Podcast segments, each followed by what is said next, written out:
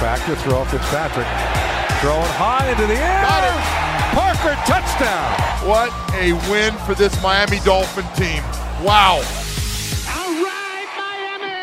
All right, Miami indeed, and free agency is off to a rocking start as your Miami Dolphins have been busy bolstering the roster with quality signings, freak athletes, intelligent, instinctive scheme fits, and we've been doing it with clever cap management that keeps this roster in terrific financial shape going forward. What's up, Doll fans? Travis Wingfield with you here for a special series of the Drive Time podcast, part of the official podcast network of your Miami Dolphins. We aren't making these shows with specific dates, but we are rolling out a new episode per player signing, and we'll start with the details of the player's career, taking a look at their counting stats, advanced metrics, film study, character testimonies, and a whole lot more. All of that before we hear from the newest Miami Dolphins in exclusive interviews with the Drive Time podcast. So, without any further ado, let's get in to the 2020 free agency series here on the Drive Time podcast.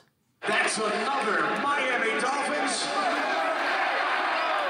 And we are going to go over the Dolphins' cumulative strategy here during free agency and what it means for the cap ramifications, the financial commitments, and what it says about the Dolphins' draft going forward next month. But first, we're talking about the individual players signed this week by your Miami Dolphins. And today, we're talking about new center Ted Karras. He signed a one year contract, formerly of the New England Patriots. He started 15 games last year for the Patriots in place of David Andrews, who missed the entire season. Karras goes 6 foot 4, 305 pounds. He was a sixth round pick back in 2016 out of Illinois, and he played 90% of the Patriots snaps last year. He's played 60 career games and started 20 over his four year career with the Patriots. He's played 1,279 snaps at center, 272 snaps at right guard, and six snaps at left guard. He was a four year starter in college with 43 starts, all at right guard. He didn't participate in the 2016 scouting combine, but he did run a 5.28 40 yard dash and benched 225 pounds 32 times at his pro day and that strength was consistently on display in addition to his demeanor and an incredible football lineage, according to Lance Zierlein of NFL.com. Quote, four year starter at right guard, uses brute upper body strength to get defenders turned and sealed, drops a hammer on down blocks to knock running lanes open, effective power in small spaces, adequate hand placement, but generally keeps them inside, gritty demeanor on the field, quality pass sets with a heavy handed punch, rare football lineage as the seventh member of the Karras family to play in the Big Ten. Intensity on game day is legendary. He was penalized just twice over the last two seasons. Now, you heard Zierlein mention the intensity, and that was evident based upon his will to basically make himself into an offensive lineman. Between his freshman and sophomore years in high school, Karras drank a gallon of milk every day and upped his calorie intake to gain 110 pounds. The head coach of Karras' high school team also echoed those sentiments. Quote, on the field, he'd just go into a whole other level of intensity. I wish you could bottle that up and give it to the other kids, end quote. And that was Mick Rossler, the head coach there of Karras' high school team. And you account for his four years with the Patriots and those final two years in college, Karras only committed eight penalties in those 75 games. 45 of those were starts, so only one every five or so games he gets hit with the yellow flag. At 27 years old and really earning his first consistent playing time last season, it's entirely reasonable to expect Karras' play to improve as he enters the prime of his career. He replaced Pro Bowl center David Andrews last year, and that was no small task, but according to Bill Belichick, Karras was always up for the challenge. Quote, Ted's been a very dependable player for us for four years. He's played guard for us. This year, with David's situation, Ted had the opportunity to play more, and he stepped in and played consistently like he really always has for us. Ted's a smart player. He's strong. He can anchor the middle of the pocket, and his communication with his teammates on the offensive line, which is critical for the center position to handle blocking schemes and protections and so forth, has been good. End quote. And Belichick talked about Karras midseason, but down the stretch was when Karras really came into his own over the final six games of last season. He was the number two graded pass blocking center in all of the National Football League, according to Pro Football Focus. He checked in with grades at 85.3, 83.9, 84.9, 80.4, 84.9 again, and one blip on the radar at 63.9, but consistently very good in pass protection down the stretch for the Patriots. And for the entire 2019 season, Karras allowed just 14 quarterback pressures. That ranked sixth among all centers who played at least 500 snaps in pass protection last year.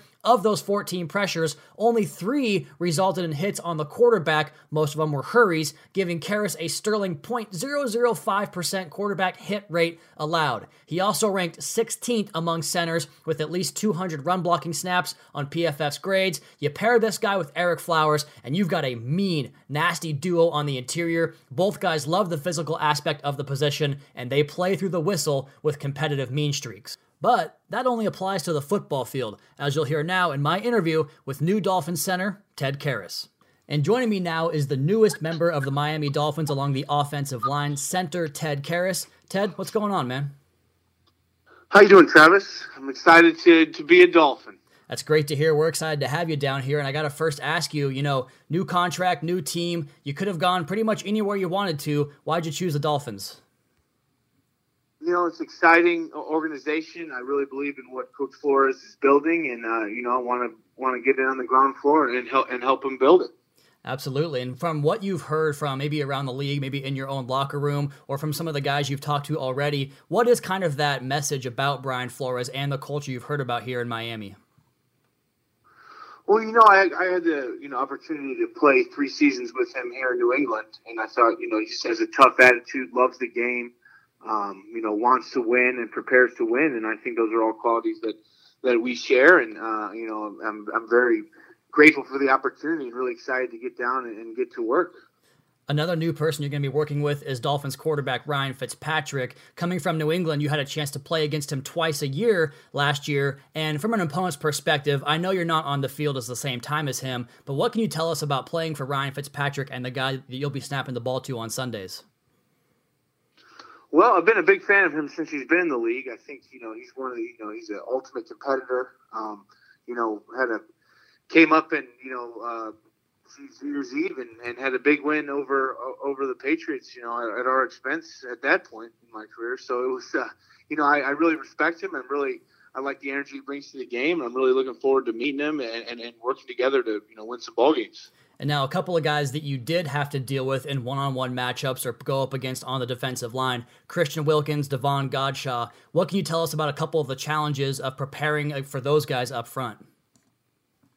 Well, I mean, those are big, strong guys. You know, I think they have you know uh, a great core of D line guys, and those guys are tough. You know, they're big, strong guys who who are you know know how to play and, and uh, you know played against Godchaux uh, for the last you know few seasons, and then also um, you know Christian Wilkins was was this season. But you know I think it's a it's a great young core, and it's going to be fun to uh, you know test my mettle against them every day.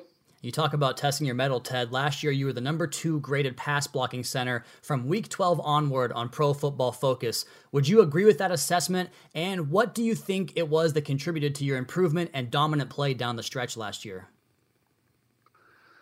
Well, you know, I, you know, grades are what they are. You know, I, I, I like, you know, I, the only opinions I really care about is, you know, our coaches and, and, and, the, and doing what it takes to help the team win. But um, obviously, that's, you know, I'm pleased with being that, you know. Um, but I think just you know working hard, getting settled into a position. Um, you know, it, it, was you know it's a long year and there's a lot of games, and um, you know stepping into a new role last year was uh, very fortunate. I'm grateful for the opportunity, and obviously I go out there to win every rep in every game and every situation I'm in, and to you know just uh, steady improvement is, is what I'm all about. So. I'm going to try to continue that success here moving forward in the 2020 football season. And you mentioned stepping in full time as a starter last year for Pro Bowler David Andrews. What is it about your game that allowed you to kind of come off the bench in that way and step right into the offense and not have the Pats offense miss a beat when you were called upon? Well, you know, I've been in the fold for you know this is my you know this is my fourth season going into it, and I'd had some starts before, and you know, kind of in that six man role, and I got an opportunity to play, and um, you know, try to take full advantage of it. It had some success. Obviously, the year wasn't quite what we wanted it, but it was it was a, a lot of fun, and I, I, you know obviously preparing my hardest every day to go go and help the team win, and I'm uh, you know proud that it propelled me to get an opportunity to come down to Miami and and and, uh, and, and prove myself here. Ted Karras, new Dolphin Center here on the Drive Time podcast with Travis Wingfield, the official Miami Dolphins podcast network. You mentioned coming to Miami. You're not the only former Patriot doing so. What can you tell us about Kyle Van Noy and Landon Roberts and facing those guys every day in practice? Well, Kyle Van Noy is a special player. Um, he's a, a, tremendous person. Has a great family, and you know he's going to give it everything he got. Uh, he, I have a lot of uh, history with him in practice. It's going to be a lot of fun to have a familiar face and kind of a practice rival down there. And I'm really excited that you know we're still going to be on the same team. He's a guy I respect a lot and um, have always you know rooted for. Um, as a teammate, Landon Roberts, we came in together. We were six round draft picks together and he's just about the hardest hitter I've ever played against. so I'm excited to have him on our side again. I was, you know, never want to be on the receiving end of a, a hit if you don't see him coming because he, he's a he's a freight train. So that's just two great additions. I'm really glad that they're coming down. And I'm also close with uh, Clayton Fejedelem and Kamu Grugier-Hill, who both have I've been teammates on in the past, whether that be college or uh, rookie training camp. I wanted to ask you about Clay Fejedelem here in just one second, but I want to go back to something you mentioned there about Roberts in practice. You, I've, I've read about some of the intensity that you bring to the practice field, to the game day field, and pretty much anywhere in your life. Do you ever get in some uh, dust ups with those guys in practice and get some get a little bit chippy out there on the practice field? Absolutely, no, nothing that's ever come to a fight because that's counterproductive. But yeah, we're chipping around, and you know we're hitting we're hitting as hard as we can, and I think that's the reason um, you know, that a guy like me and a guy like Landon have been able to stick around and make a, you know, make a career out of this is how hard we go. And I really respect, um, you know, his practice tempo and his approach to the game. And I've, you know, we've met each other many times uh, in the box over these last four years it'll be a great opportunity for you and those guys to kind of set the example for Brian Flores' practices and what he wants down here in Miami. So looking forward to that. You mentioned being college teammates with Clay Fejedelem there at Illinois. What can you tell us about the Dolphins' new safety addition back there? Well, I think he, you know, Clay is a, another great person and a, a, guy that I respect wholeheartedly. He's been a good friend for years. Um, he is, you know, one of the I, I think he's one of the premier. I, I've never really seen a guy like that being able to. He runs around. He's strong. He's he's the total package and a good friend. And just got married and uh, it was a big week for him. Just got married, and it's coming down to Miami. We're we're meeting up again after four years, so I'm I'm really excited and happy for him. It's great to hear. And Ted, I want to go even further back now. I read a story about you drinking a gallon of milk every single day in high school. Now, my own personal experience with this, I'm I'm not a big guy. I was a pretty good baseball player, but they always told me, Travis, you got to get bigger, you got to gain more weight. And I would eat a couple of peanut butter and jelly sandwiches, do some weightlifting, but I would lose my commitment after like three or four days. I, I wasn't that committed to it. But you gained 100 pounds in high school between your freshman and sophomore years. How does that happen?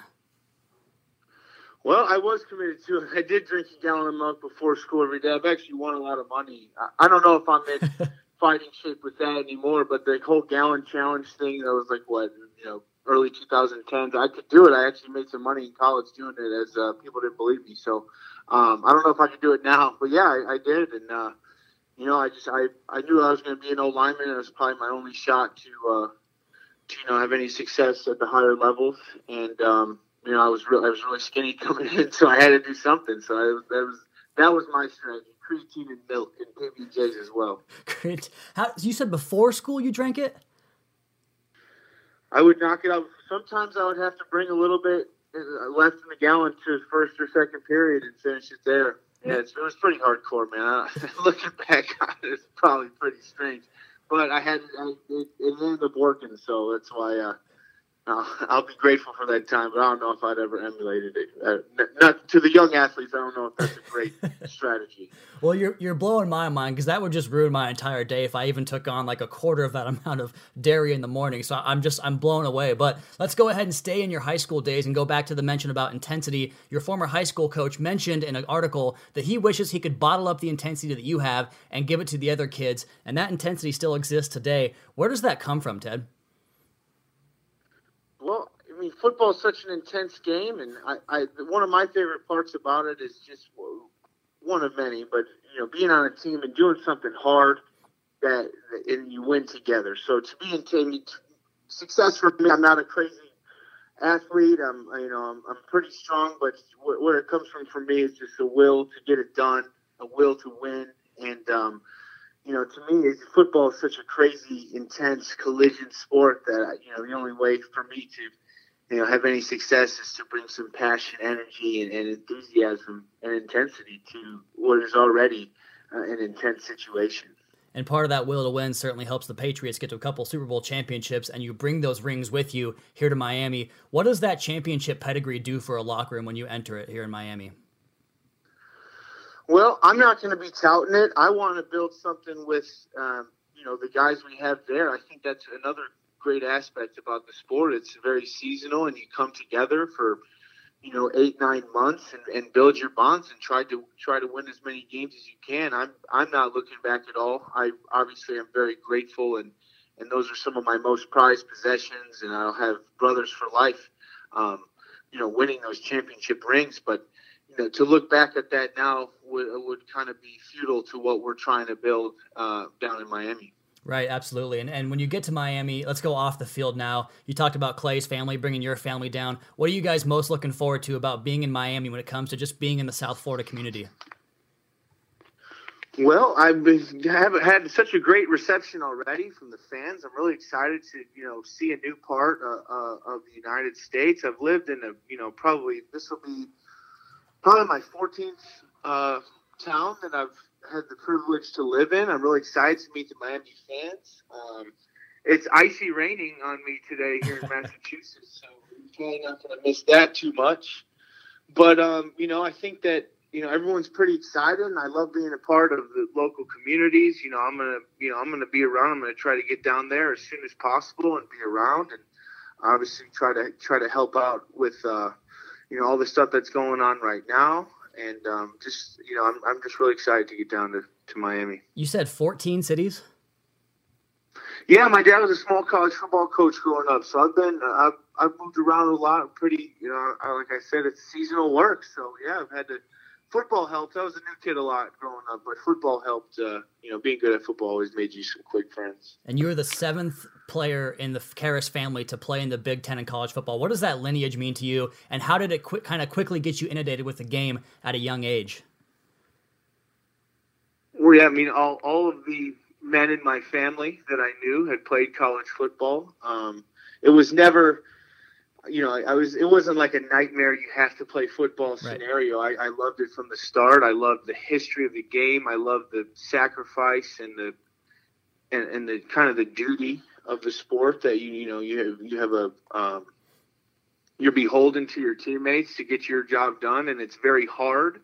Uh, and I think that's always attracted me to it. I wasn't great at other sports. I was pretty decent at basketball, but I um, found success early in football. I loved everything. I loved putting the equipment on. I loved, you know, getting your jersey, and and um, you know, I've continued to to love the game to this day. You know. And you mentioned my favorite show is A Football Life.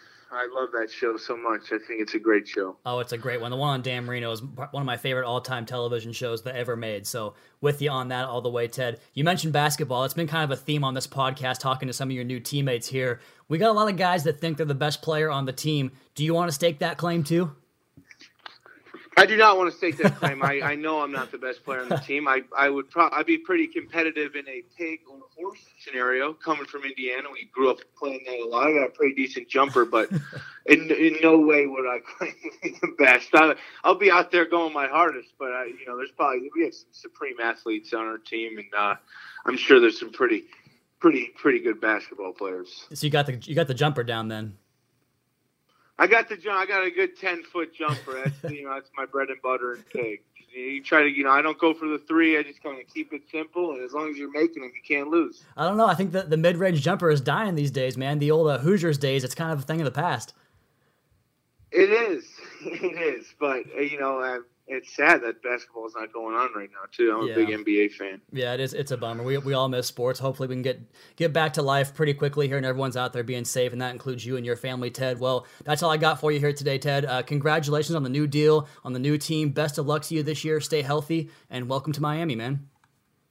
Thank you so much. Thanks for having me on. We'll talk soon. Sounds good. I appreciate it.